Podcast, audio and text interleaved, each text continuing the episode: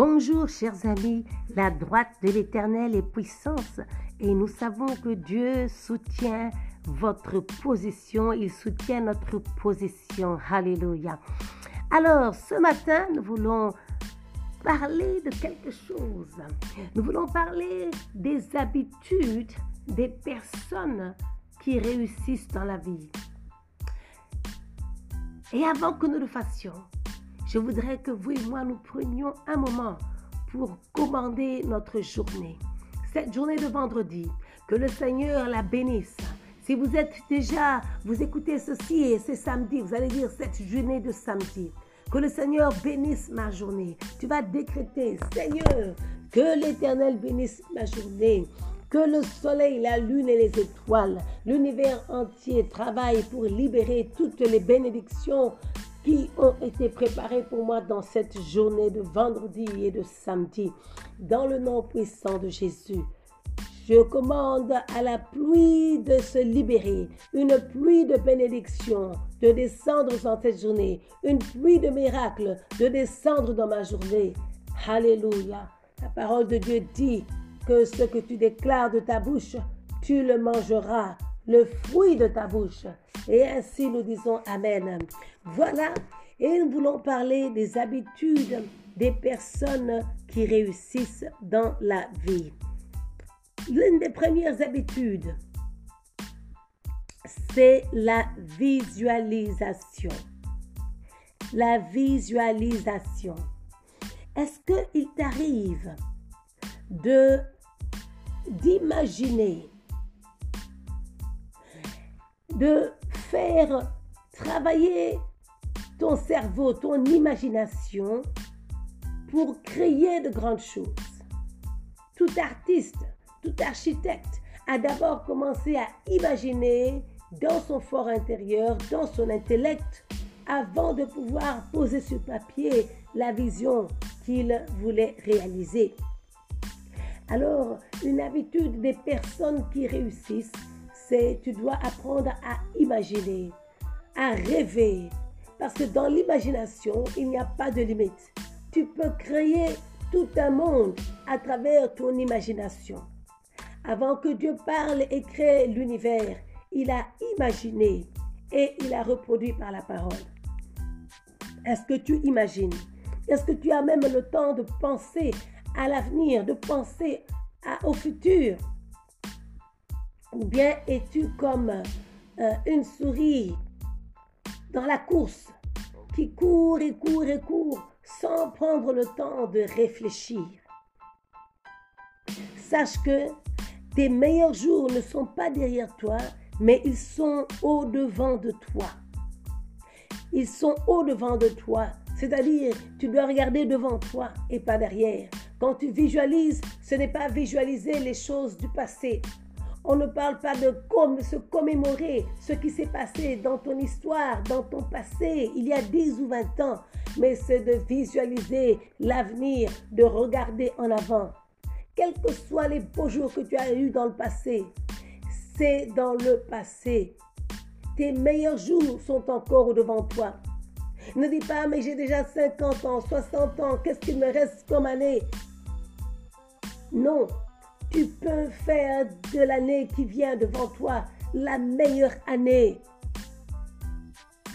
2021 n'est pas encore fini. 2021, il contient encore 7 bons mois.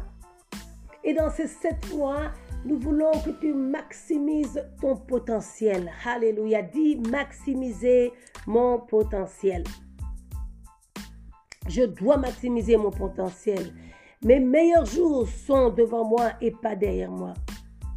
Efface toutes les pensées de regret. Tous les regrets, la culpabilité doivent être complètement effacés parce que ce sont des choses qui combattent contre tes rêves, ton imagination et ton désir d'aller de l'avant. Les personnes jeunes ont beaucoup de rêves. C'est pour ça qu'ils ont, beaucoup d'ambition, beaucoup de motivation et donc une tendance à vivre plus longtemps. Mais quand une personne commence à devenir âgée, à prendre de l'âge, souvent ça commence dans la tête. elle se dit, je vieillis, je ne peux plus faire beaucoup de choses, je dois laisser le reste à la génération qui vient devant, derrière moi. Et alors, mentalement, consciemment, elle commence d'abord à vieillir dans son esprit, dans son cerveau, et elle se prépare à se retirer et à quitter cette terre. Mais si tu peux continuer à avoir un esprit jeune, on parle de personnes âgées qui ont un esprit jeune. Nous voyons des personnes, surtout les célébrités, les, vedettes de ce monde, même quand ils ont 50, 60, 70 ans, ils ont l'air jeunes parce qu'ils sont en train d'accomplir des choses. Leur vie a un sens. Ils ont une signification. Et alors, ils ne vieillissent pas. Mais toi aussi, prends cela en considération.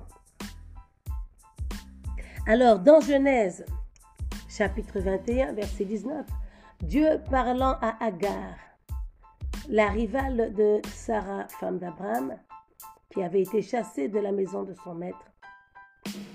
La Bible dit que Dieu lui ouvrit les yeux et elle vit un puits d'eau. Elle alla remplir d'eau l'outre et donna à boire à l'enfant.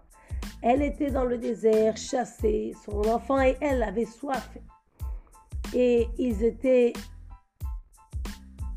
complètement abandonnés à eux-mêmes. Et Dieu lui ouvrit les yeux. Je prie que tes yeux s'ouvrent, que tu puisses commencer à regarder. Ouvre tes yeux. Commence à regarder. Tu regardes d'abord dans ton cœur, tu parles en toi-même, tu prends la décision de te réveiller. Tu dois te réveiller. Les personnes qui ferment les yeux, ce sont les personnes endormies. Mais quand tu te réveilles, tu commences par ouvrir les yeux. Regarde autour de toi.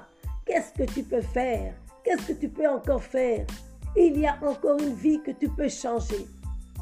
Quand nous parlons du pasteur euh, Vernon, fondateur des églises La Borne au Congo, il a commencé sa mission au Congo à l'âge de 50 ans.